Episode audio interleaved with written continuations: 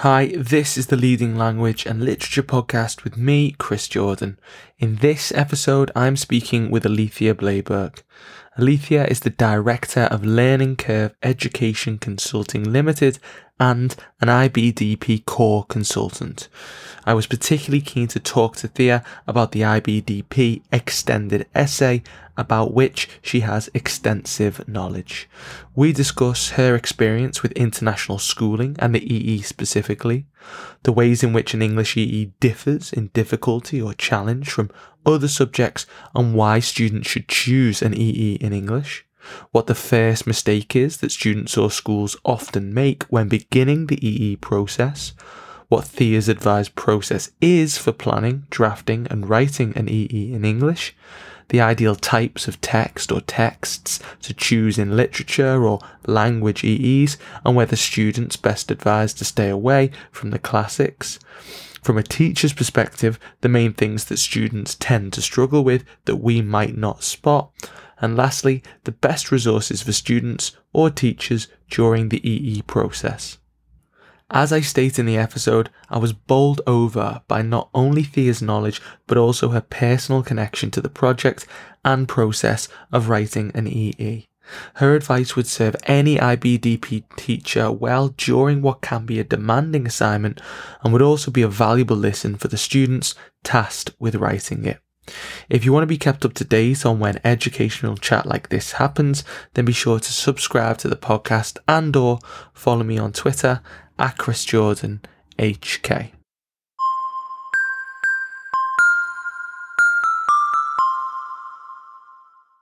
Okay, Thea. Um, what was your experience with uh, the IB or international schooling and the extended essay specifically? Mm, well, I've actually been in international schooling my whole life because my parents were both um, IB educators and administrators. So I grew up on the uh, campuses of international schools in the Netherlands and also the UK. Um, and I'm also an IB diploma graduate myself.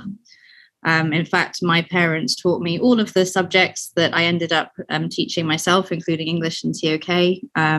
My father was a university guidance counselor, and I've ended up being a university guidance counselor, and he was an IB diploma coordinator, which I've also ended up doing. And um, so I followed very closely in their footsteps. Um, but yeah, after um, I finished studying, um, I got my MPhil, and then I moved to Beijing, and that's where I started my international teaching career in 2004. So um, I started as an English as a second language teacher and an English literature teacher um, in an international school in Beijing. And then in 2008, I moved to Hong Kong. Um, and I've taught um, English, um, theory of knowledge, um, and a variety of other subjects actually over the years, like life skills. but I've also been a TOK coordinator in the last three schools that I've been in and extended essay coordinator. So I was the TOK and Extended Essay Coordinator at ISF Academy for um, five years. And I was also a university guidance counselor there and a member of the senior um, school leadership team. Then I moved to Singapore to be an IB diploma coordinator um, and TOK coordinator and extended essay coordinator. Um, I also then I came back to Hong Kong and started my own education consultancy, um, offering my services to international schools to improve their provision and um, processes for supporting the IB diploma core because that's really kind of the area that I'm very passionate about and where I found my niche. Um, so most recently, I did that for a year at French International School in Hong Kong last year. Um, I'm also an extended essay examiner um, in world studies, and I'm a member of the IB's um, extended essay curriculum review team. And I've also written uh, for quite a lot of blogs on the extended essay. And I also lurk around in the extended essay uh, coordinators Facebook group a lot, answering questions that people have about the extended essay. So, yeah, that's my background in the extended essay. Well, I fairly like steeped in um, the IB and extended essay. Then, to to to say the least, was certainly speaking to the the right person when it comes to the core and um, the extended essay. Um, I, I have to admit that I, I've taught the IB for maybe God, I don't know, eight years, 10 years, something like that. And I feel like the core, particularly the extended essay, is the thing which I always endeavor to do better in. Uh, I think I've had mixed results in terms of the students that I've looked after. So, what is um, I've only had the benefit of of doing an English or, or um, um, guiding students through an English EE.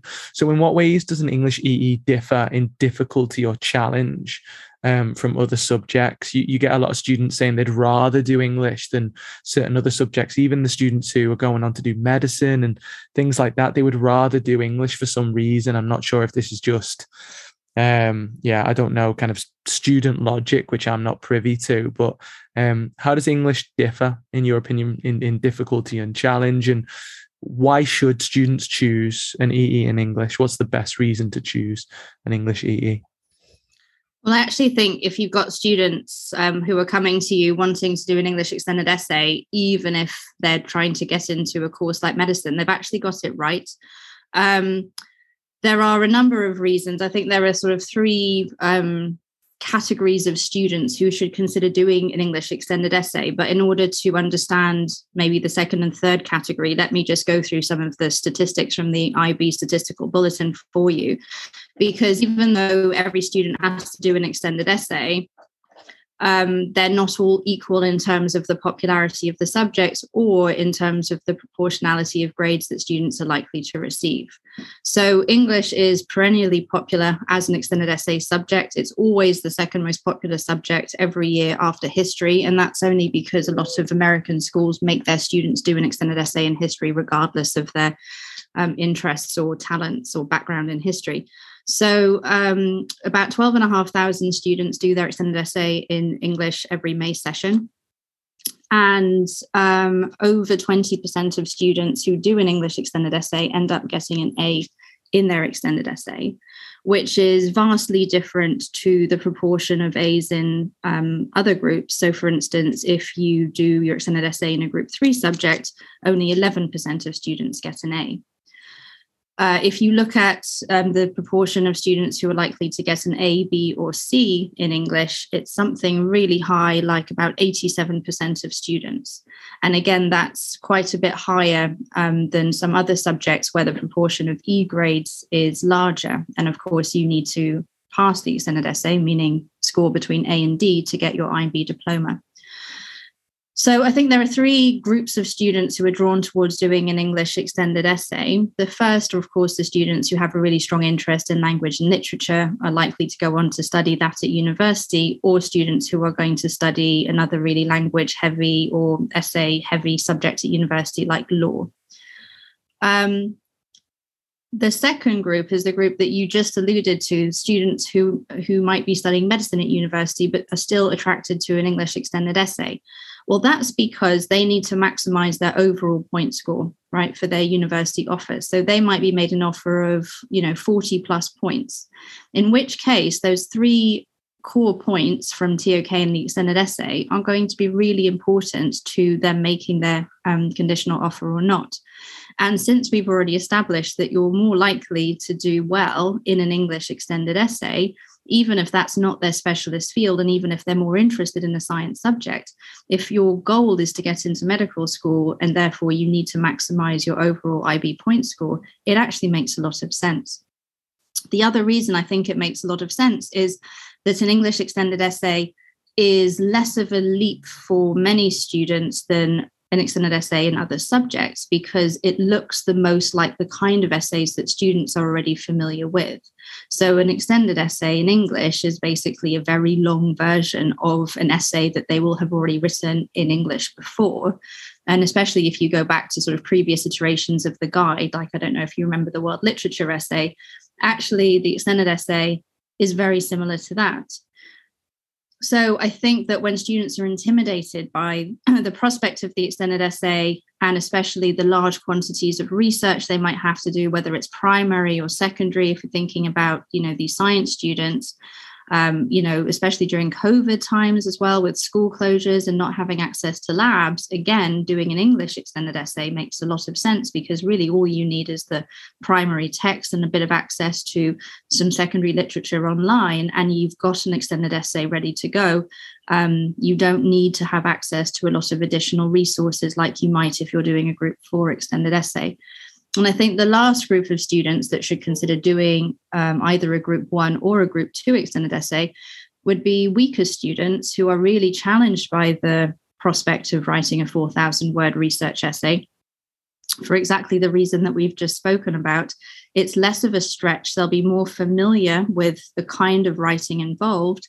There's far less secondary reading and research involved in an a group one in a literature extended essay. There's still some, don't get me wrong, but not a lot uh, compared to some other subjects. And again, you're much more likely to score between an A and a C as compared to some other subjects.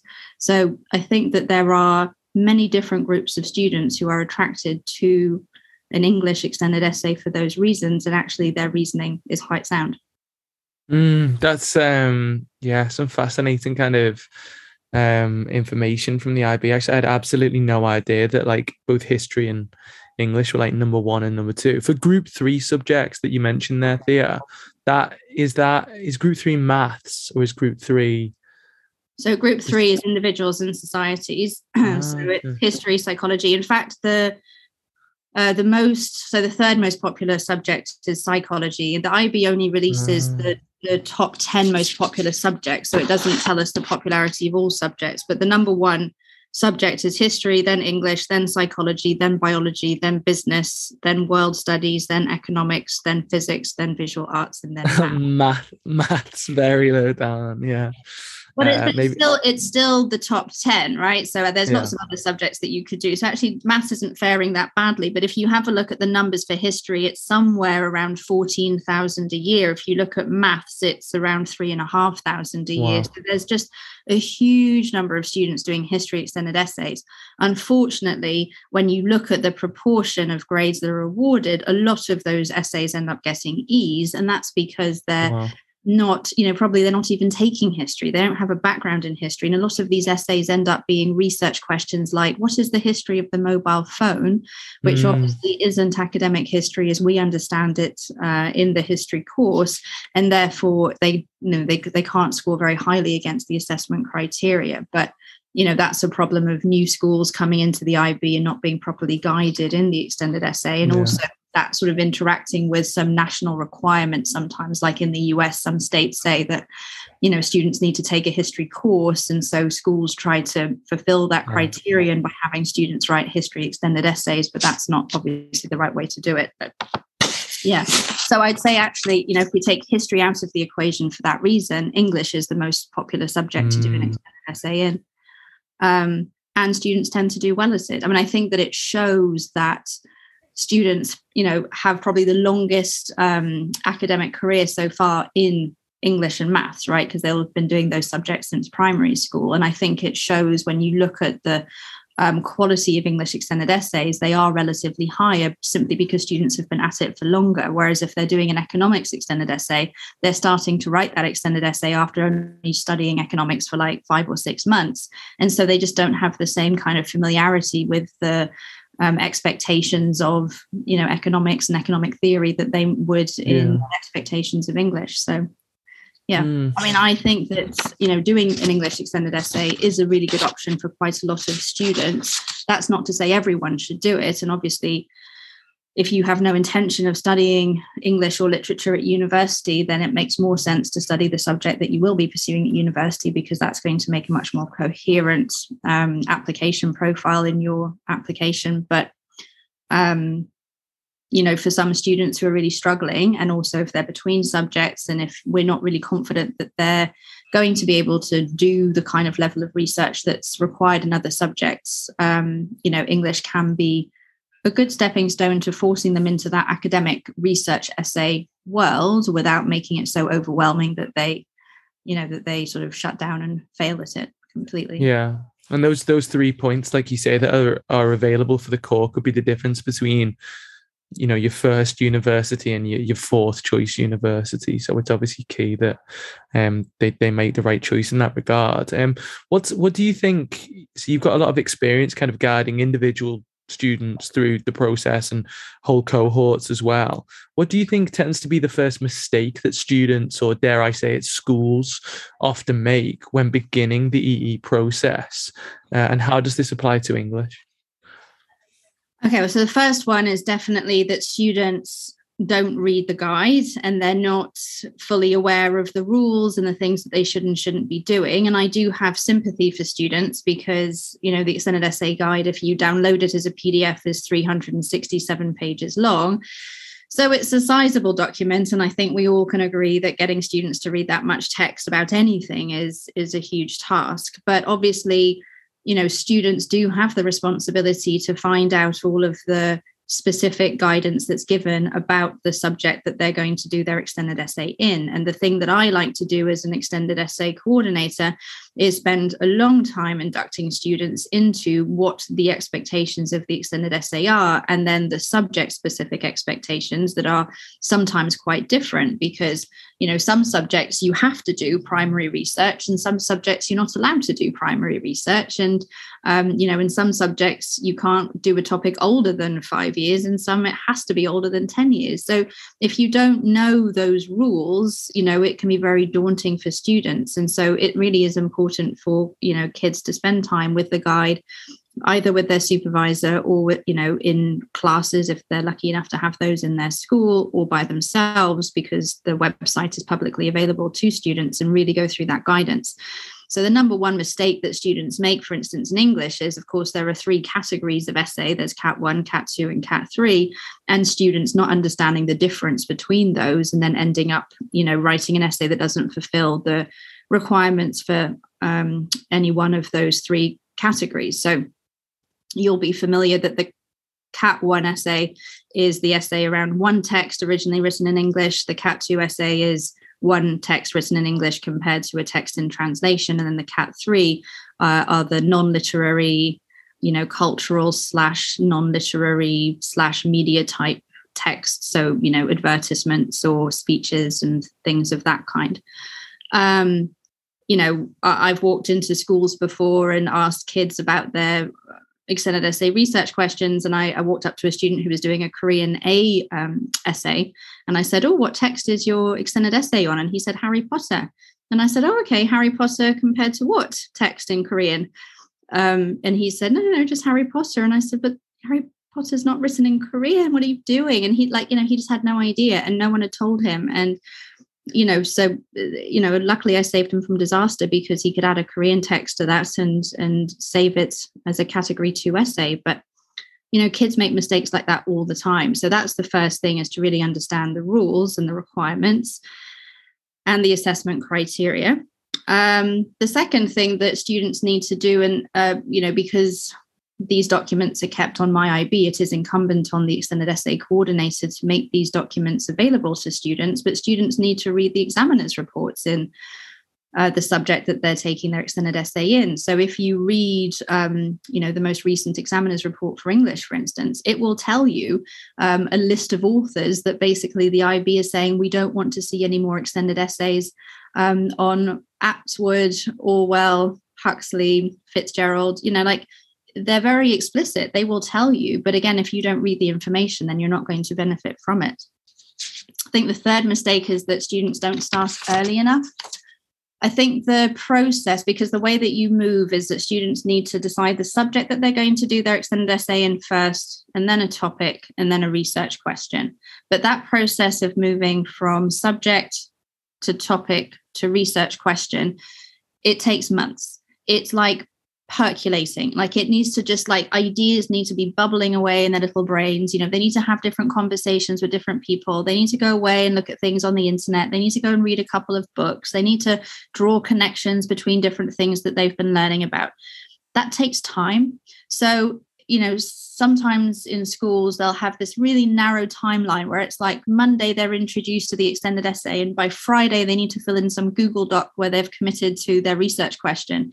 And that whole kind of process of the, the intellectual inquiry and curiosity the the kind of discussion the bubbling of ideas that process is just completely minimized. And i think that's a huge mistake because when kids are forced to narrow down a topic and a research question really carefully without having really thought about it and having gone through that um, kind of iterative process, that's when they often like land on topics which are no good, research questions that don't make sense, or something like a text that they don't actually like. Like they haven't read the text yet. So they'll say, I'm going to do it on you know i'll do it on on you know the color purple and they haven't read the color purple and then you know they get halfway through it and they're like i can't even make sense of this and i don't know what it's about and i don't like it and i can't you know i can't continue.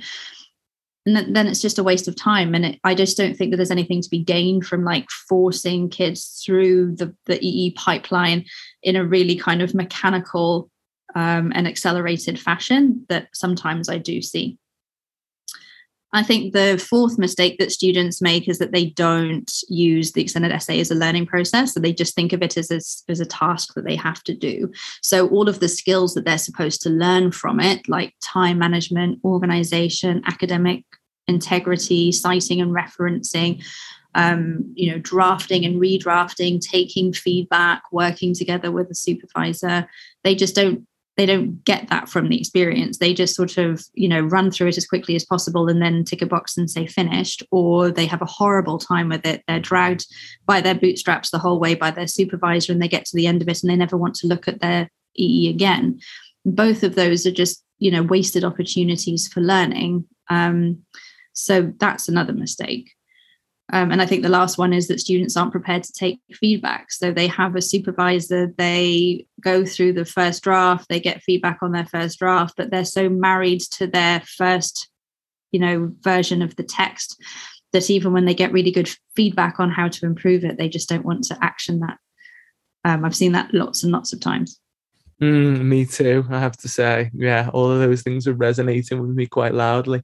Um, what would be your advice then, um, Thea, in terms of you've obviously sort of mentioned a few things there in terms of what you would advise in the um, the the planning, the drafting, the writing stages of an extended essay. But um, when you sit down with a student, what do you typically advise them to do in an English EE in terms of the planning process, the drafting process, and the writing process?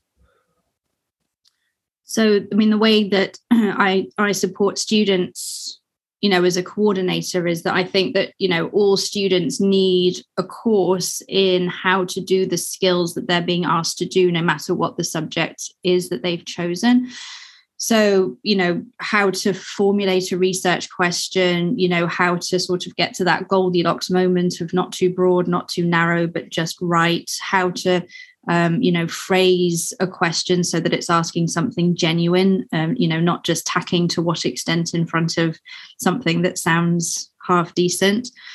Um, and then obviously, you know, where to do research, you know, academic databases, online journals, you know, just going through what a journal article is and what an abstract is and where they where they can find these um, journal articles that they will need to read and how to take notes, how to keep a researcher's reflection space as they should. Um, you know, providing some kind of structure for that so that, you know, whether it's a Google Doc or a template that the school produces or some other way that the school has to make sure that students are actually documenting their research. I think that's kind of a process that the school needs to take ownership of through the DP coordinator or the EE coordinator or a combination of different subject heads to make sure that students are set up with the skills that they'll need. And then when it comes specifically to English extended essays, I think that students really need that time to, to read and to just play with ideas and that those first meetings with the supervisor are not focused on have you done your first reflection session? Have you got something in your researcher's reflection space? Have you ticked this box? Have you uploaded something to you know the google classroom like because i think that those um those meetings can often be quite formulaic and, and box ticking exercises or administrative because supervisors are anxious that they're following the process and the kids are on task and that they can sort of just click something and ManageBac that says that they're on track and then sort of the problem goes away for a while right? And i mean that's a very cynical um, characterization of, of an extended essay supervision process. And I'm not saying that supervisors are like that, but I'm saying it can feel burdensome in a way that I wish it wasn't because it's that authentic interaction between supervisor and student that's like that's where the value is. But I think that those meetings of really just sitting down with your supervisor and discussing the text that you're interested in or the angle that you're interested in or the literary theory that you want to you know ground your analysis in those are invaluable because that's where the students get a real sense of inquiry. They get a real sense of ownership over their extended essay and they you know establish that trust in their supervisor that their supervisor is actually genuinely there to support them in their intellectual development and not just to be that person who signs off at the end of the the process so i think that's really important to do the the reading and the research and to take notes and the reason why kids hate that is because it takes time because if you say well you need to read this text and then while you're reading it you need to annotate and highlight and at the same time when you come across key quotes, you need to write those down in a notebook or put them into a Google Doc and make sure that you're documenting what page you got them from. That just sounds, you know, it sounds torturous to students, but of course, that is what good research is. Um, and so I find that students tend to want to rush through that just to get to the writing stage because the writing stage is what feels productive to them. But of course, if they haven't read and they haven't analyzed and they haven't thought and they haven't done their mind maps and they haven't done their other, you know, analytical exercises, then whatever they end up writing is going to be incoherent anyway. But you know, students will be students, and we all know the kids that just are like, I just want to put something on paper and be be finished. Um, I think students also need to think about the argument that they're creating because obviously they've got a question. That question needs to be answered. And the answer to that question is some kind of argument about the text or the perspective that the author has on the text or some kind of analysis of the use of literary devices. So there is an argument there. And sometimes I think students don't quite realize that what they're doing is coming up with an argument. They just think that they're answering a question, like if they were in an exam. Uh, but it's not quite like that you know they have they have the ability to shape their argument and so i think that spending time on really trying to put some put some structure around that argument so that the argument is clear throughout is obviously how you excel in criterion C, which is critical thinking. And that's where students tend to do the most poorly because they've you know they've executed the task they've written an essay they've answered a question but they haven't convinced an examiner that they had a real grasp of their material that they had a real you know a, a real understanding of what the question was asking them to do which was actually come up with an argument um, I think they need to not worry about the word count. So often kids are writing their first draft and they're like, I've already got three and a half thousand words and I'm only halfway through and, uh, you know, I'm going to stop writing or I'm going to, you know, nix this whole part of my essay. And so the, the one piece of advice that students need to know is that you'll probably end up writing between six and 8,000 words in your first draft and that's fine. And I don't like schools that say that you can't hand in more than 4,000 words in your first draft because I just think, well, that's not realistic because anyone who's written a master's thesis or a PhD thesis knows that the first draft is not anywhere close to what the final draft is. But again, it's that conversation. It's the this is the t- totality of the ideas in my mind. These are the different directions that I've gone in during this research process and the supervisor's role is then to try to ask some critical questions and impose some structure on that and give the students some indication of what has potential and what really you know doesn't need to be there um, but i think yeah students are constantly worried about word count and i think we need to get away from that and then lastly i think write the introduction last i think all students like to start with the introduction but obviously the introduction is you know you need to actually know where you end up in order to go back to the introduction and write something which matches the essay that you end up writing. And often students write the introduction, then they write the essay, they end up in a different place than they thought that they were going to, to, to go in. And then the introduction no longer matches what the essay actually says. Uh, you know, there's no point in that. So write the essay first, write the introduction last, so that you know that it's an actual introduction to what you've put on paper, not what you thought you were going to put on paper. That was um, possibly the most succinct answer to an incredibly complex idea that I've ever heard. There, thank you very much. Um, and so many of those things kind of uh, bring back some, yeah, very fond memories. The um, especially the one of the, the yeah the word count one I've come across like time and time again, and also um, the idea of I just want to get it done. I want to get writing. I want to get started. It's almost like they're um, to use that hackneyed cliche. They're almost building the plane as it's taking off, so to speak. So, um, you, you kind of mentioned before a couple of writers there, like um, Orwell um, um, Tennessee Williams. Um, there tends to be like one or two, if not more, writers every year when the examiner report comes out, which is um, that has been overdone, and, and the IB kind of recommends that you don't go near them. Do you think there is like an ideal type of text for literature students? So the ones doing um, the the kind of category A, category B, um, or like a language text in in the the third category that students could go for, and and are are there certain texts that they definitely shouldn't go for in your experience? I think that the classics are a mistake because I mean, I, th- I, think that there's also been a bit of a change if I look at the language in the examiner's report. So I think previous in previous iterations of the EE guide, they really wanted students to do almost no secondary research on their texts in order to guarantee that students' research was their own.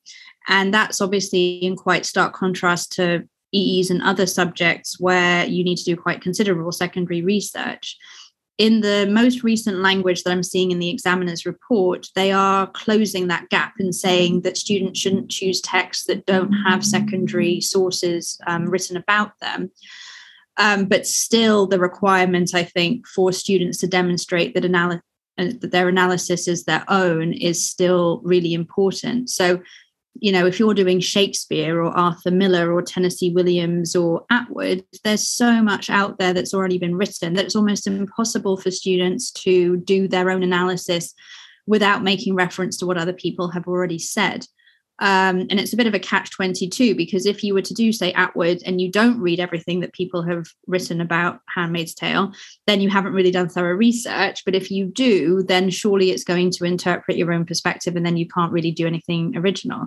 So I think that the perfect text that you should be aiming for is one which obviously is of literary merit because, um, you know, the examiner's guides are very um, insistent that you know students choose texts that have this literary merit. I, I think it's because I mean, obviously, they need to choose texts which are sophisticated enough and have enough meat to them for analysis, but also because there are lots of texts which are in the cultural zeitgeist at particular moments in time, which you know, are not really going to lead students towards being very successful just because they're not really sophisticated enough. Um, and of course, that's a controversial thing to say, and we could argue about which text exactly, you know, would be and wouldn't be of literary merit. That's a discussion that often goes on in the IB Facebook groups, which I, you know, which I like a lot. But um, but I think that you know you should have good instincts as a literature teacher of what you know is sophisticated enough and what what isn't. So I think you want to stay away from the classics. You want to stay away from anything which is you know really sort of you know you, know which lots of people are you know the eat pray love the gone girl you know that sort of genre probably isn't ideal I think, you know, I, I sort of send my students away to have a look at the Man Booker Award prize list or other literary award prize lists, and maybe not something that's published this year or even in the last 12 months, because again, there might not be enough written about it, but something that might be two or three or four years old. So there certainly is, you know, a body of criticism out there around this text. Certainly, there are plenty of reviews that have been written about the text, but it hasn't been done to death. Um, you know your examiner is likely to have you know read it or at least heard of it if they haven't read it because that can also be an issue of course. Um, but it's not going to be something that your examiner's also read 20 30 essays on already and therefore is sick to the back of their teeth with. Um, so that's that's sort of the place where i want my students to start. I mean often they you know students come to you and they say well i like I like, you know, um, Nigerian post-colonial literature. And you go, okay, that's great. Well, who have you read? Who haven't you read? Well, you've read Adichie. Why don't you try somebody else? Um, or they'll come to you and say, I'm really into, you know, contemporary feminist, you know, poetry or something. Great. Well, try this. Um, I find it's not often that a kid says, I'm really passionate about doing an English literature extended essay, but I have absolutely no idea of what text I'm interested in because that's a bit of a contradiction in terms. I mean, it can happen, of course. Mm. Um, but then you might question whether the student is really as committed as they say. Um, so I think that yeah, I mean it's you know I've I've definitely sat down with students. I mean I'm I'm not that well versed on gothic horror as a genre um, and i had a student who really wanted to pursue that and they said well you know I think you know doing Dracula is going to be a bit on the nose, but what else could we do? You know, so we you know we sat down together and we had a look at you know lots of different texts and we settled on something that we thought kind of fell in that sweet spot of not so much of a classic, but certainly something that was of literary merit. There had been things written about it, but it was more contemporary, so it wasn't you know it wasn't one of the tried and tested texts. And you know my students tend to do well with that approach. Um, so that would be my advice. Does it does it kind of by that same rationale then? Does it mean that if they're to do uh, a language based text, so like uh you know advertisements or speeches or whatever, like a category three um, essay, does does is that more advantageous to them because by the nature of that particular text type, depending on the text type they choose, of course, there's bound to be less sort of criticism out there than there would be, like you say, if it was Othello. No, I don't think that there's a, you know, if you're talking about Cat 3, I don't think that there are text types to stay away from necessarily, but I do think mm. that there are cliches of versions of text types. So, you know, students often gravitate towards doing advertisements, and advertisements could be really rich fodder for an extended essay. But please don't do like, you know, representations of women in beer adverts. Like, it, it's just, it's just you know that's cliche like i've seen that so many times so yeah. so sure do advertising but do something that's a bit more niche that's a bit more you know off the beaten trail i mean i think in the last couple of years we've seen lots of students wanting to analyze donald trump's speeches and again i mean it just makes me yawn i just think well why mm. i mean mm. it's it's so predictable why would you do, do donald trump like you know why not you know michelle obama or you know another politician who is far more um, eloquent in their oratory but isn't donald trump you know? So i think that there there's just um, of course it's about judgment and and again you know people might disagree and say well there's lots to to, to analyze in this person's speeches but i just think that when it's if it's something that a lot of kids are seizing on all at the same time. And the other thing is you know donald trump uh, tweets right? Because i teach tok mm. as well. So for a you know for a number of years all that they wanted to write about in their tok presentations was donald trump's or they all that they wanted to speak about in their presentation was donald trump's tweets. And it just you know i saw so many presentations that were about you know fake news and um, you know the power of social media to manipulate. And you know and of course that is what you know tok is about to some extent. But the examples that you choose also indicate the level of sophistication of your thinking about the issue right? So if you're kind of gravitating yeah. towards the most obvious thing it doesn't really indicate to the examiner that you've got a really good grounding and that you can see that this is like the really obvious cliched extreme example but why don't i choose something that's a bit more sophisticated a bit more nuanced a bit more interesting a bit more off the beaten track and then you can do something so much more interesting with it i find. Yeah i agree with you. I think like if you want to talk about the canon of like language text of course we don't have that but i'm sure that there's been like lots and lots of essays written about martin luther king who'd be part of kind of the rhetorical canon or Winston Churchill and stuff like that. So I suppose it's about finding the equivalent of you know a, a modern day speaker or a lesser well known speaker to analyze like a like a Michelle Obama. So it's it's I suppose it's almost the same advice as the literature. Like don't do Orwell, but do do um, you know, uh, Girl, Woman, Other by uh, Bernardine Evaristo or something like that. Yeah, that's really good advice. Yeah. Um, in in so from a teacher's perspective, I think you've you've mentioned quite a few things in terms of the way that the schools see the process and the the mistakes that schools often make because it's it's kind of a sign for right everyone gets to meet the student on this day at this time discuss these things and it can become definitely in my experience I've treated it in quite a um not a perfunctory manner but in quite a mechanical manner. It's just like right let's discuss this and let's discuss that. So is there anything else like from from a teacher's perspective um a rather limited perspective what are the main things that students tend to struggle with uh, that we might not spot? Uh, you've obviously mentioned a few already.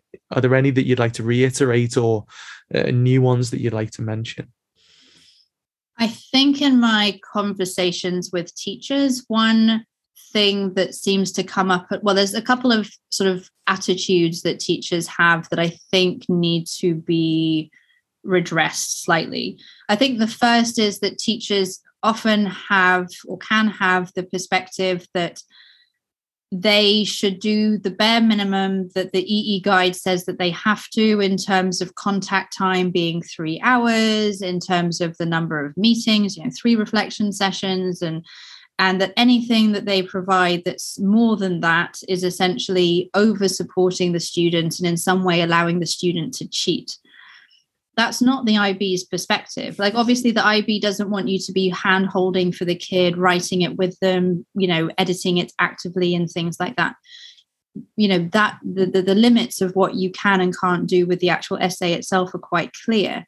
But there's absolutely no um, limitations put on, you know, the sort of casual constant interactions that you can have with a student just to check in with them make sure that they're on task or the kind of you know critical questions that you can ask them that will just deepen their thinking um, and allow them to go to that next level in terms of their analysis. So i get frustrated when teachers sort of think that the default position for supervision is do nothing and then do the absolute minimum because you have to.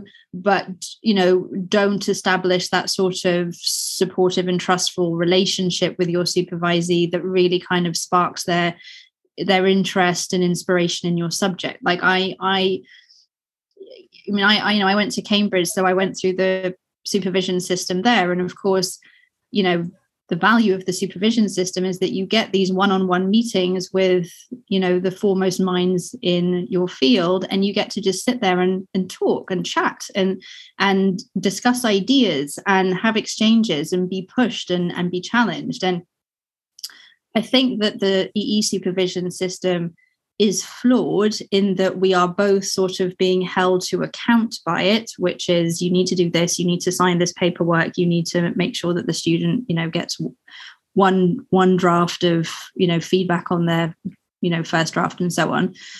So it is quite regimented and prescriptive in some ways. And then on the other hand i think they are also trying to do this other sort of second process which is much more ideas driven, much more relationship driven, much more about kind of sparking the interest in the student and you know um, supporting them when they're going through challenges and and that kind of thing. So I I understand where teachers who've worked in schools where it is very much just about ticking boxes on ManageBac have that perspective on it Mm. But I don't personally think that that's the way that it should be. And the conversations I've had with, you know, my team leaders and with, you know, workshop leaders seem to suggest that I think a majority of people think that it should be you know a process that supervisors engage with beyond just these kind of minimal interactions so i think that that's one attitude that or that's one way in which schools can sometimes actually shoot themselves in the foot for, for, for teachers and the students because I don't think teachers enjoy the box ticking aspect of the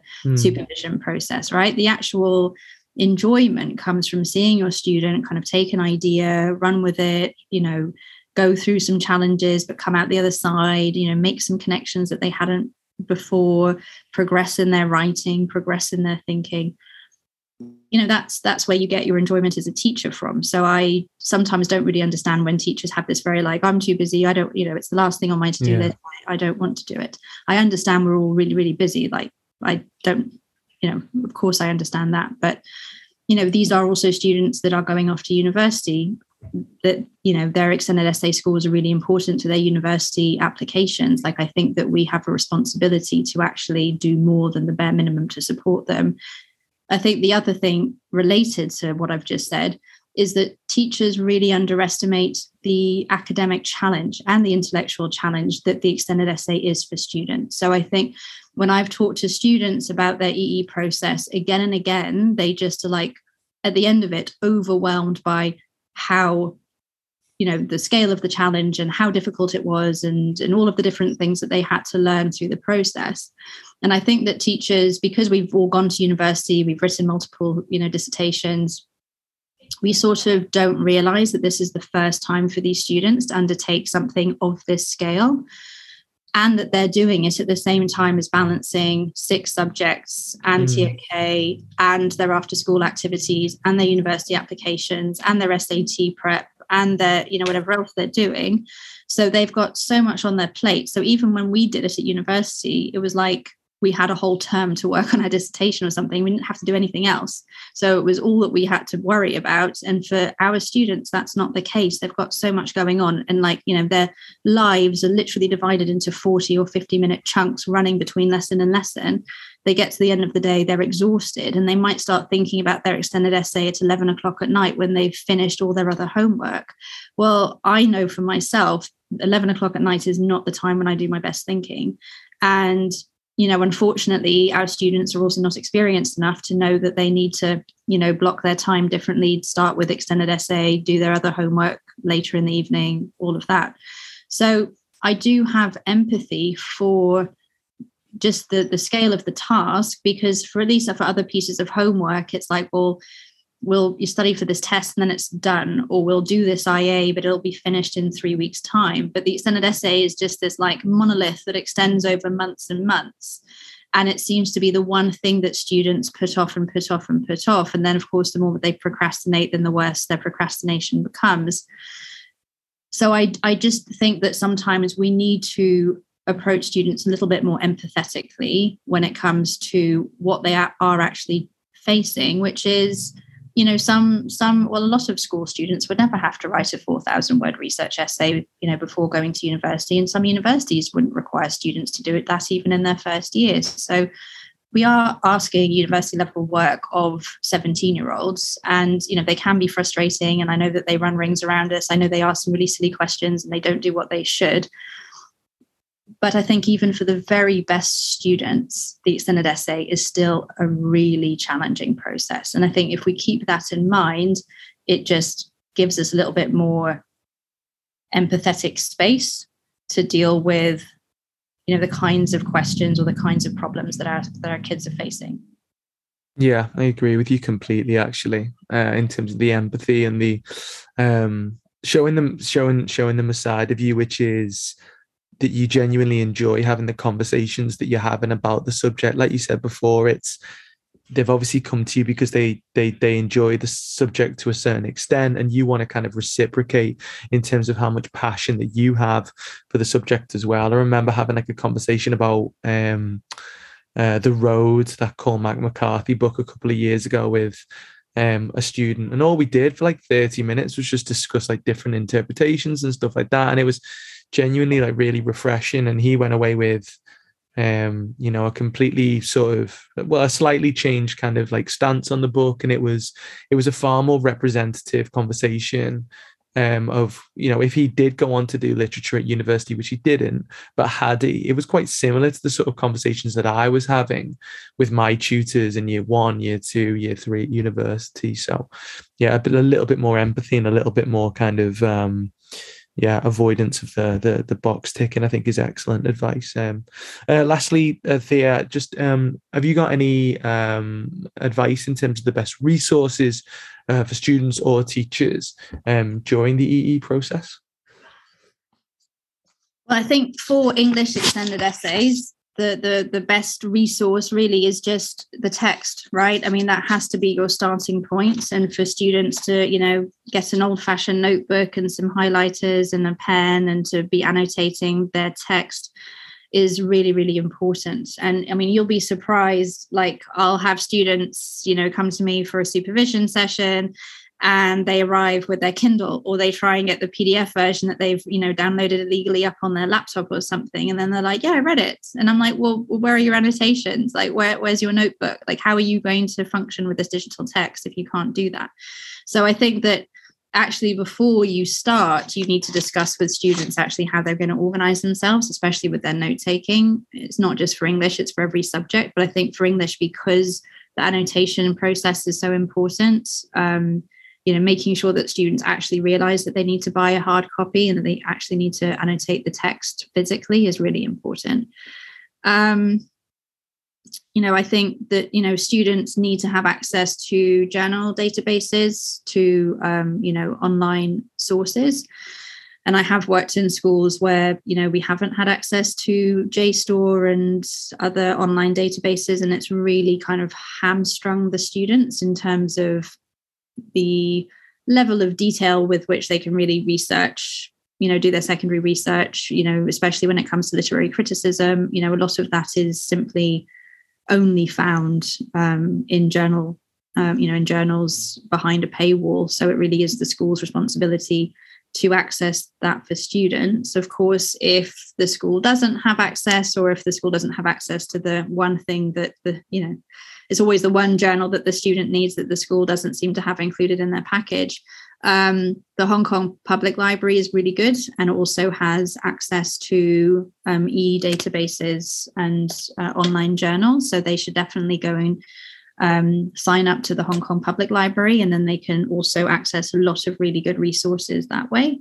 Um, another thing that you can do very easily is contact Hong Kong University Library and other university libraries, um, and they'll give students passes to have a look at their um, books um, or actually um, access their online resources as well, their journals. Um, and I think, you know, that's all that you really need. Um, I'm not a big fan of a lot of the supportive, you know, softwares that are out there for students. Like students often want to use citation machines. I understand why, but I think that they're really tricky. And I think it's much better if students understand what citing referencing actually is. So I think the only website you really need is mla.org or whatever the citation style that your school mandates for you. And, um, you know, just do it by hand. Um, and obviously, access to Turnitin is very useful for students as well as for teachers. Um, so those are sort of bits of software that I think are helpful.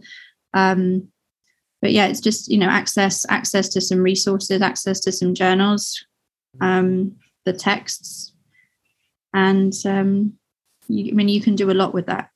Get yeah. started. Yeah.